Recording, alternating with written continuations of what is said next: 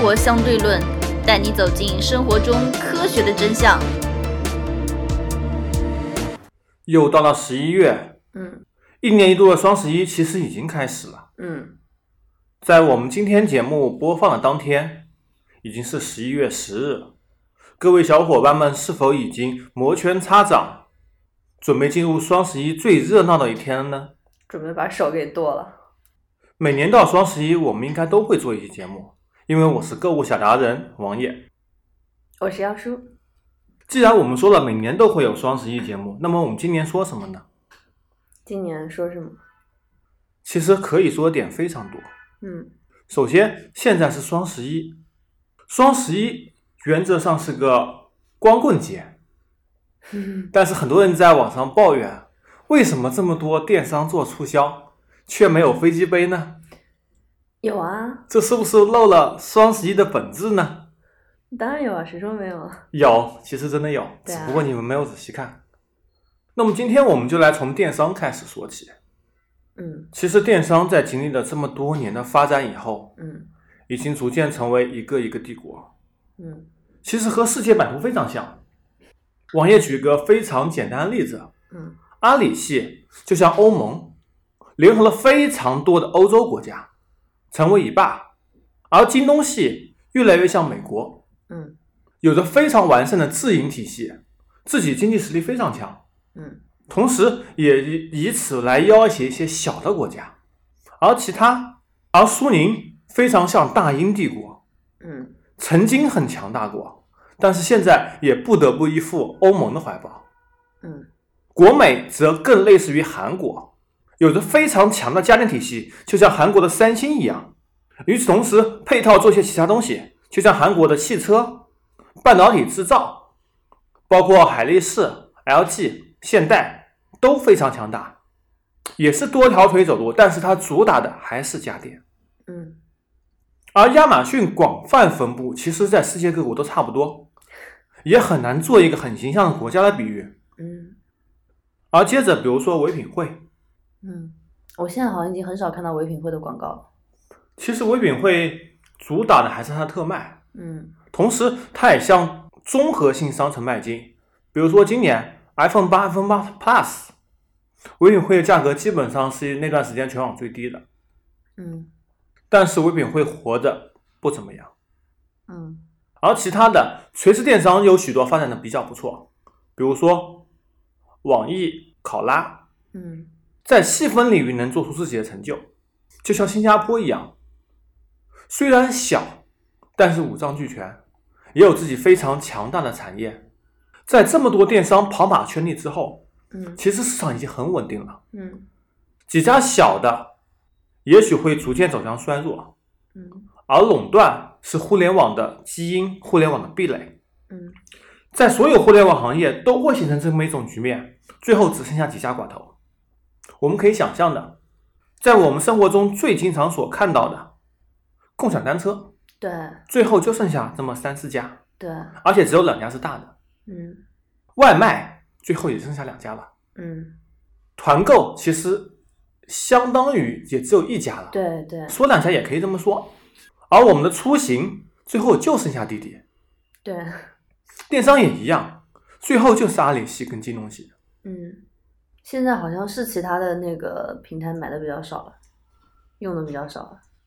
既然他们跑马圈地都已经结束了，嗯那么为什么要继续做大规模活动呢？其实跟银行一样，银行的信用卡会做一些活动，嗯但是他们这些活动只是为了维持客户，嗯或者是以这些优惠活动来吸引一些新用户，嗯而他们这些活动都是亏钱的。嗯银行是亏钱的，电商可能不一样，等会我们细细说来。要说我们做个假设，嗯假设你是一家生产企业，嗯，你有一件商品，嗯哼生产价成本是二十元人民币，嗯哼你应该如何定价？嗯，如何定价？你一般会怎么定价？嗯 一般不知道，定四十元、五十元。根据整个制造业的情况而言，嗯二十元商品一般来说定价个五十八、嗯。四十八都是比较合理的，嗯。四十元、五十元可能是比较低了。嗯。再是线上的买家，如果在线下可能会定到八十八、九十八，因为线下有房租、人工、嗯。水电等等成本。而在互联网上，我们说刚刚四十八、五十八，其实应该定价是这么定价的。嗯。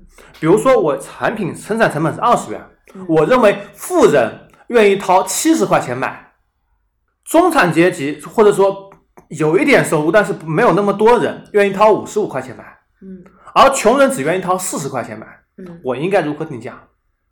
那就呃七十、五十五、四十，现在十五块钱一档。四十吧。嗯，那就平时卖七十，然后嗯，时不时打个折卖五十五，然后再搞一搞一些很复杂的什么优惠活动，然后就是嗯，让让你最低可以四十块钱买到。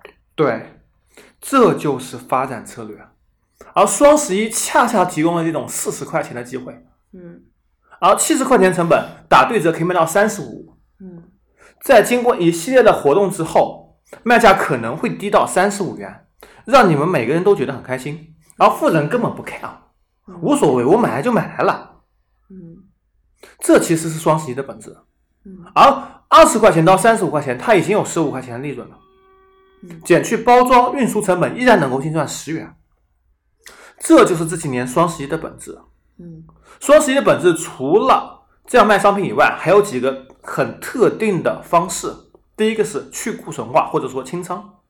嗯就比如说十一月初刚开始这几天，京东和苏宁已经在做双十一活动了，嗯，而京东做了三天运动鞋的活动，嗯价格非常便宜，王爷买了五双。其实王爷也知道，嗯。这个牌子的运动鞋本身价格是非常虚的，嗯。或者说一切品牌运动鞋里面价格都是非常虚的，标价八九九、九二九，我买了这两种价格的鞋子，嗯。最后拿到手基本上就是一点七、一点八折。嗯，那就只有一百多块。对，但是鞋子生产成本也就是不到一百块，嗯。他卖这个价，而且是总代销售，嗯完全可以做到这个价格。嗯厂家有利润，品牌有利润，销售商依然有利润。但是你要知道，这个牌子通常在商店里面打个五折的活动都有长队排，而网上促销清仓可能是某一些比较卖不动的款式，嗯或者说很多人认为比较难看的款式。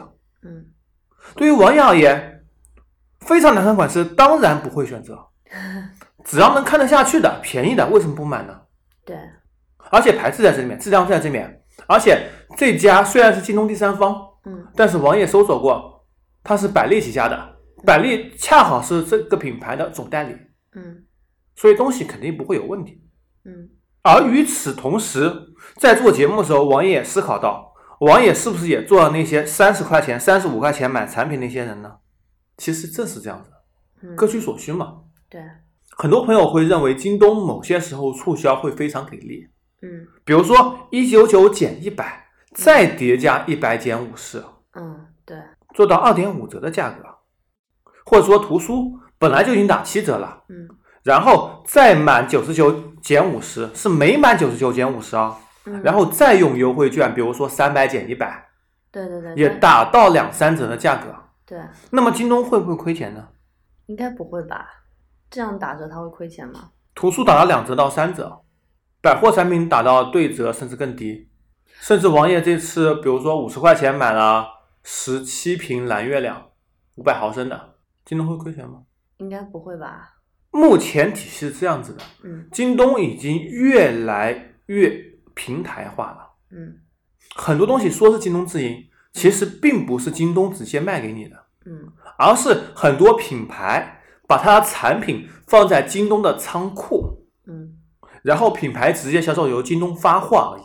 嗯举个例子，就今年的十一月一日，图书做的活动做得非常非常大，嗯王爷刚好有书要买，嗯因为王爷是做教育培训这一块的，嗯很多教材需要采购。嗯王爷看，哇，这个价格真便宜，打到两折，我去书店买最起码要七折，嗯还是合作的书店，赶快买吧。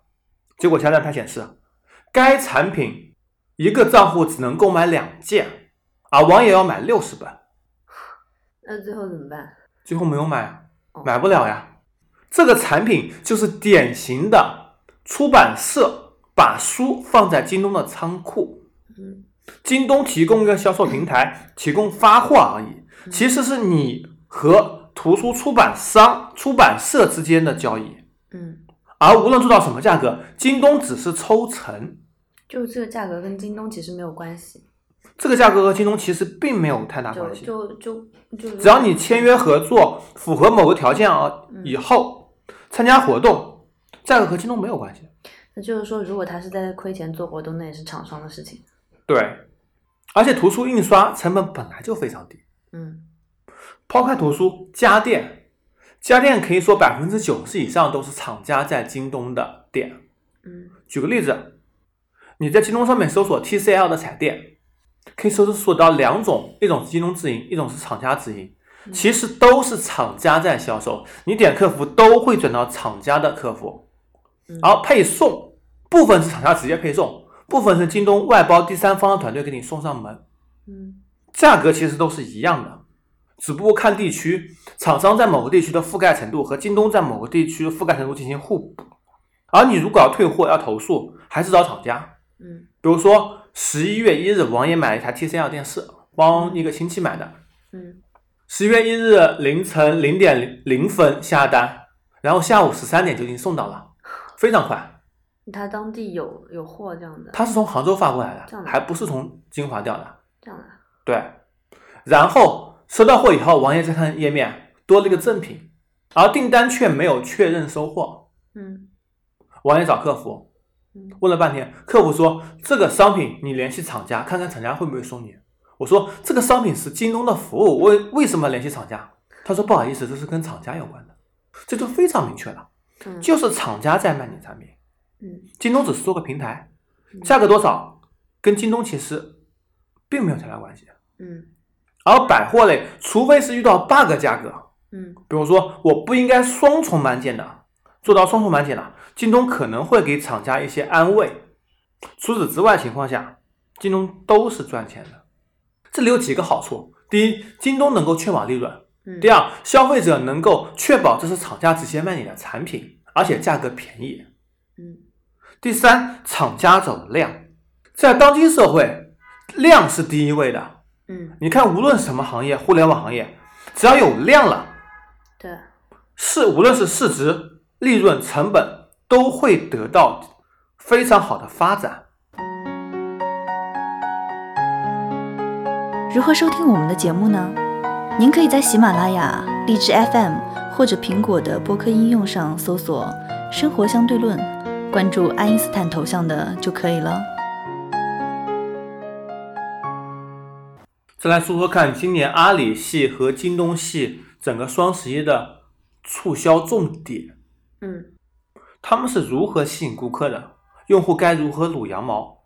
比如说，今年阿里系跟往年一样，还是一个红包。嗯今年红包的玩法跟往年还是有点不同的。它曾经出现过便宜秒杀、转发红包、天猫红包，然后阿里旗下，比如说优酷会给你发红包。嗯最重要一点，今年还有一点是，阿里非常推崇的，先付定金，然后双十一当天付尾款。哦对，那个这个活动王也必须要说一下，嗯这个活动太恶心了。对啊，你直接你直接优惠十五块什么就好了，一定要付三十，然后再抵四十五。对，这样做的好处，第一个是定金明确表示是不能退还的，淘宝和天猫定金是不能退回的。嗯你既然付了定金，你就必须要买这个产品。嗯如果你违约，定金就没了。嗯，而产品本身价格并不便宜，对网友所看过根本就没有便宜货。对，什么是便宜货？就是前五分钟、前一分钟或者前两百件，他会给你一个比较优惠的价格。嗯要知道是双十一当天哦。根据往年的经验，双十一前半个小时都是卡死的，根本不可能下单的。对，下单你也付不了款，而且前多少时间就是完全不可能的，你想都不要去想。对，前多少件还是有可能的，但是也要看这个商品热门程度有多少人会去抢，就是玩一个博弈。然后我看到要付定金东西，比方说想买一点衣服啊什么东西的，看到要付定金那个价格，然后也就完全不想买啊，并没有便宜啊。对啊，只有前多少件、前多少分钟有便宜货，其他商品价格平时都会比双十一便宜。嗯，商家就有这么一个策略，就可能平时人也没有概念说哦，我买东西，然后哎呀，购物节到了，要不买一点吧。这也是一个说法。嗯。但是其实有一点很重要是，去年双十一我们也说到了，嗯。比如说有衣服 A 和衣服 B 嗯。同一个品牌的，嗯。完全一样，也不能说完全一样吧，可能扣子颜色不一样，拉链颜色不一样，一个口袋的颜色不一样，嗯，就是两件产品，嗯哼。一件常年卖四九九，嗯。一件在淘宝、天猫上挂出来九八八，挂了大半年没有销量，双十一给你打个折，打对折，打到四百九十四，嗯，其实也就比平时便宜了几块钱，对，甚至有些恶心的商家，王爷不点名了，之前也爆出过，嗯拿来专供的产品打完折，比原来产品的卖价还要高，这就是双十一的战略。而且它还有什么联合跨店满减的那个券啊，什么四百减五十，哦，谁想买啊？又不是又不是四百减一百五，要知道，京东是可以在厂商头上获取价格的，嗯。而天猫、淘宝都是个人卖家，或者说小型企业，嗯。他们根本和厂商没有议价能力，嗯。而他们却把双十一当成一种狂欢，一种赚钱的狂欢，一种刷单的狂欢。因为在这一天，刷单完全不可能被察觉，也没有人会去一笔一笔订单去监控对。这是否刷单。对，所以这就是个狂欢，这是卖家的狂欢，而买家永远没有卖家精，嗯卖家不会给你做亏本的生意。嗯就像我们刚刚所说的例子，你虽然三十块、三十五块买到一个产品，你觉得很便宜，其实商家依然有利润，他们不会亏钱卖你东西的。对，真要亏钱，就是那种新店家为了刷信用，嗯亏几块钱，亏个运费是可以承担的，因为现在刷单成本非常高。嗯而新店铺会入你眼吗？会在双十一当天入你的眼吗？基本上不会吧，嗯都要信誉好的天猫旗舰店，能够引起更多人的目光。而且还要有钱买推广啊，嘣儿一下就弹过来。推广像淘宝直通车都非常贵，基本上都是烧钱买卖。对啊，有的店甚至会弹通知哎，嗯，那种价格就非常高了。那个通知弹一个人那边弹一下就要差不多快十块钱哎，那没有那么多，没有这么多？没有这么多这样的啊？像淘宝 APP 首页的广告，嗯那个单条，嗯呃，之前去年上半年淡季时候价格是一天两万，双十一当天的话，这种价格应该会炒到哎，上百万。它它那个条不是也是定制的嘛？就是跟对，定制的，然后滚动那种条，嗯，是在中间的，顶上我还不知道价格。弹通知那个要多少钱？嗯，具体我也不知道，可能也要看点击，可能弹出可能比较便宜，点击会比较贵。有的时候因为像直通车一样都是看靠点击，有的时候可能有个东也是竞西，价排名也是不一样的，看谁出价高给谁。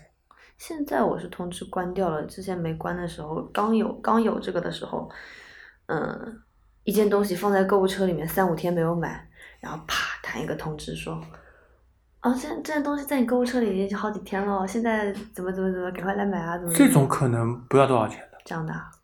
只要买一个服务，它系统会给你推的。哦，再说到京东，京东其实促销在十月三十号、三十一号就已经开始了。嗯其实，在十月底就有一波非常大的优惠券活动，而且价格也还是比较好。而十月一日是正式高潮，十月一日非常多的产品做促销，而且非常多品类都做到历史最低。王爷在十一月一日当天也帮别人下了快两万块钱东西，我这期间买点东西几号买的忘记了，上个礼拜三，那是三十一号。上礼拜三应该是三十一号，对。嗯，然后我妈说她要买保健品，那明知道没有用怎么办法呢？老妈要买还不是得买。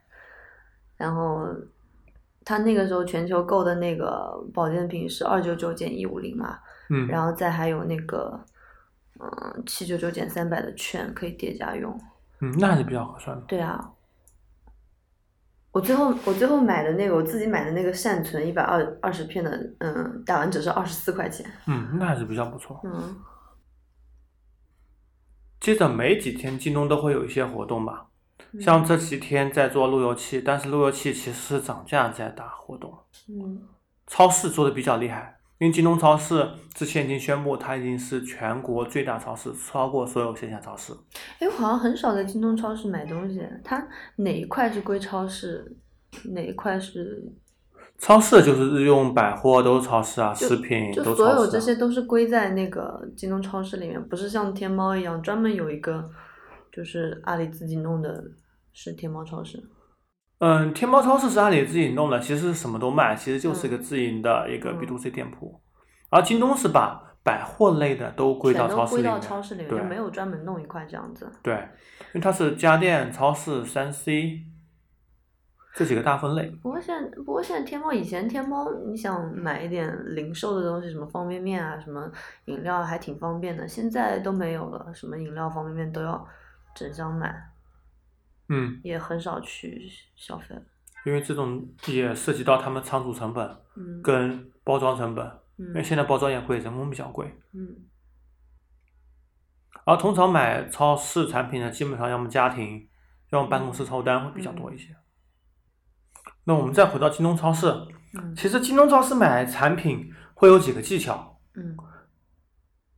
是通过优惠券来找产品，在啊优惠券里面点击使用，然后再会弹出一个优惠券，可以使用优惠券的产品的页面，嗯然后再进行搜索和选择。嗯，而这点在其他几家都是做不到的。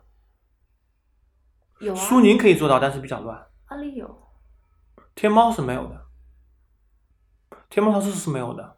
啊，天猫超市是没有，然嗯后那个、呃有的，比方说参加活动的那个点优惠券券进去是能看到参加活动的，可以吗？可以的。哦，那我还不知道，因为我可能买的比较少。嗯然后很多人跟我抱怨，问我这东西怎么弄，我说我没有见到过。我只知道苏宁和京东是可以的。嗯 OK，那么下面一个话题，嗯大家在选购电子产品的时候，应该选择在什么地方买？什么地方买？苏宁的价格很多时候会比京东便宜，嗯但是苏宁在三 C 这块的售后投诉率非常非常的高，嗯而苏宁这块你打客服电话找客服是解决不了任何问题的。苏宁遇到问题应该怎么处理？唯一的做法是冲去门店找门店经理理论，嗯，那还是挺麻烦的。会非常麻烦。但是门店经理通常都会给你处理的比较妥当，嗯因为他们有这个权限嘛。嗯而京东你就非常放心了，有问题直接退换货都可以，只不过等待周期可能会比较长，因为京东现在售后周期是越来越长了。哦，是的，除非是你的产品本身有问题，或者是刚刚购买十四天之内可以直接换新的，他会给你直接换。嗯就王爷举个例子，王爷之前上个月刚刚换了一条内存，众所周知，现在内存价格是涨了又涨，涨了又涨，涨了又涨，内存理财产品。内存比金条还贵。嗯按重量算的话，嗯一条八个 G 内存居然涨到了九百多。哇，而王野当时八个 G 内存是一百多买的，因为这个内存买了非常非常多，王爷坏了，随便点了一条，到京东去返修，嗯遇到一个问题，京东说我给你换新，但是你的商品原来购买价格是一百八十九，嗯根据我们的规定，我们只能乘以三的价格以内，而乘以三价格根本就没有内存条是这个价格的，价格超过乘以三，领导就不批。我说内存现在就是这个价格，内存已经涨了四倍了，你凭什么乘以三给我？他说你要么换什么什么什么牌子，一个杂牌，嗯那个乘以三价格多一点点，我看看领导能不能批给你换。我说我不要，他说那就只能这样子，我给你拿到厂家去维修，等下周期可能是十五个工作日，那就只能等了。嗯所以王爷非常后悔，我为什么不买当时这条内存另外一个两百六十九买过价格点呢？到八百块还有产品可以换新。而在天猫，你如果产品坏了想维修，先寄过去，自己掏运费。他如果能给你修，那就最好；能给你换，那就更好。嗯通常要经过非常长的周期，还扯皮，件丢了，你找谁投诉都不知道。哦，我现在碰到一个很，就跟可能电商没有关系，跟厂家有关系，他们直接就给你一个保质期，然后就保质期之内你有问题，我也不给你修，就给你换，过保了那我就没办法，对，是的，都这样。因为很多东西本来就很难维修，嗯或者说他给你换了，嗯第一年是换新品，嗯第二年是换良品，良品就是别人维修好以后的产品，嗯都有这种措施的。嗯所以电子产品呢，如果是电脑配件，你线下也可以买，因为线下价格现在本来就不不是太贵，嗯跟线上差不了多少价格。如果你认为这家店家能够活下去的，你找他购买也是没有问题的。嗯否则，你就尽量别选择天猫。苏宁的话，你如果附近门有苏宁店面，没有任何问题，大胆放心的买。附近没有苏宁店面的话，京东吧还是比较安心靠谱的，嗯，就是可能会处理的比较慢。嗯那么好，现在我们生活中，小到柴米油盐，大到家电、汽车，甚至房子都可以网上买了。嗯为什么线下反而成为了另外一种趋势呢？方便啊。很多人认为线下更方便，线下有更良好的售后服务，也不是，或者说线下产品质量更靠谱，能够看见，不会卖假货。就是可能我马上要用啊，快啊，快，你京东也是当天下单，第二天到，你也不会慢。主要还是主要还是可能更多的像比方说楼下那种左邻右舍的店，哎，我马上那是便利店，对对对我指的是这种嗯商场、大型卖场，大型卖场，比如说万达，现卖场里面好像，比如说各种的手机店，OPPO、vivo、嗯华为、金立，这么多人喜欢在线下购物，是因为很多厂商抓住了消费者的心理。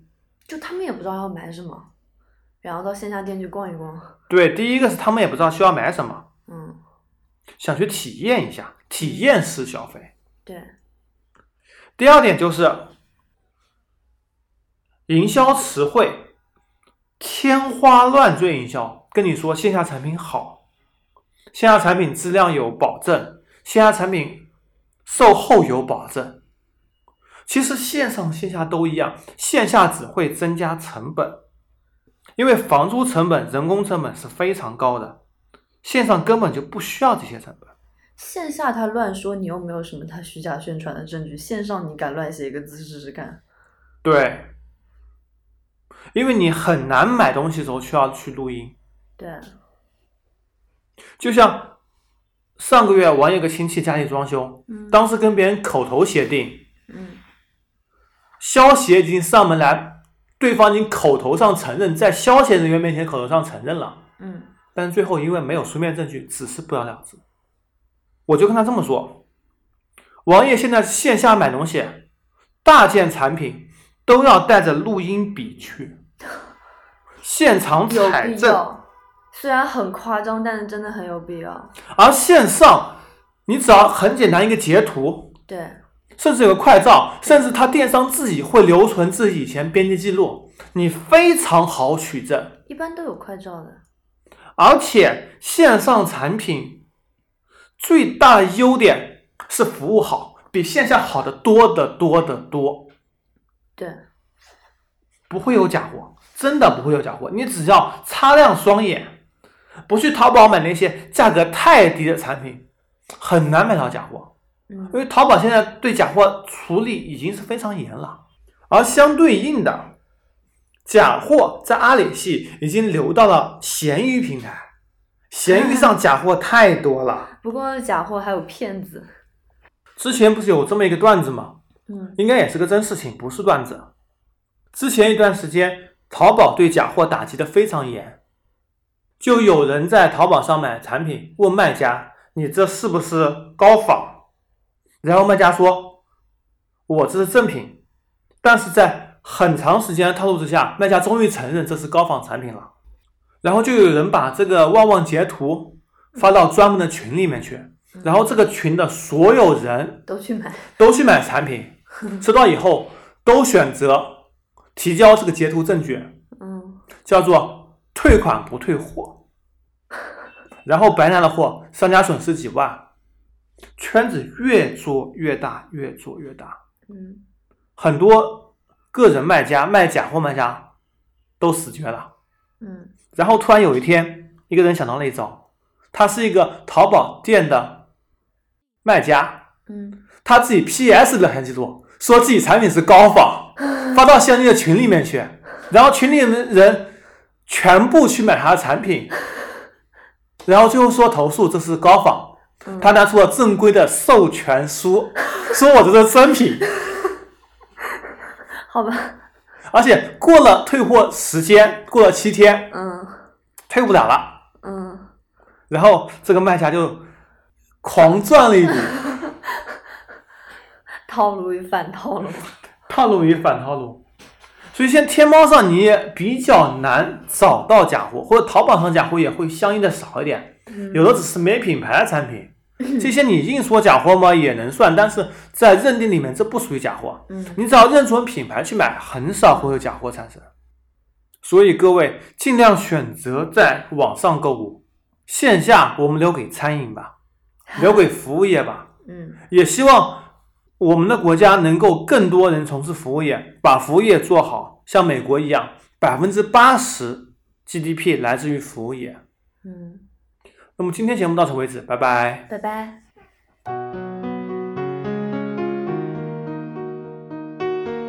如何关注我们呢？您可以加入 QQ 群四三九九五幺七幺零，关注公众号“生活相对论 ”TLR，关注网站 eduxdl 点 com。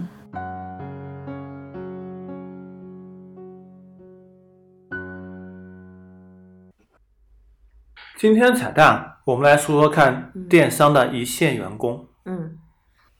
无论是电商还是美团、饿了么，嗯。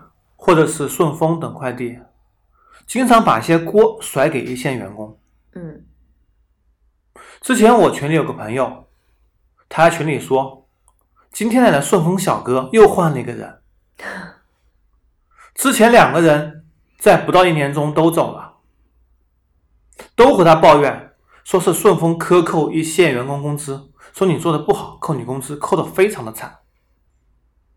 而他在看到这个新的小哥的时候，就跟他说了，嗯说了前两个快递员的遭遇，然后那小哥说：“我明天就去辞职了。”而美团和饿了么也差不多，他们一些员工还是比较苦逼的，嗯虽然看着收入不低，嗯但是如果延期配送，投诉罚款是非常严重的。嗯而王野自己也投诉过非常多的快递，因为不送或者丢件。嗯之前又买过一个四块九包邮的东西，然后快递员没有送，过了一个礼拜也没有送。嗯后来王爷去投诉了，嗯快递员跟我抱怨说被扣了六百块钱。我说我打你好几次电话，都没人接。他说好、算了吧，算了吧，下次会给我送来。结果第二次、第三次依然没有送，我又投诉了。同一个地址，同一个人，而且包括我的同事，嗯这家快递都不送，电话也不打，送也不送。王爷觉得很无奈。你说投诉吗？也不是；不投诉吗？也不是。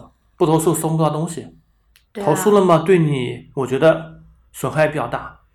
毕竟虽然收入不低，但是还是社会底层。哎，他为什么不不送呢？我不知道，可能因为成本太高。好吧，而在电商狂欢的背后，双十一产生多少快递？这些快递是否暴力分拣？是否配送人员受到不公平待遇？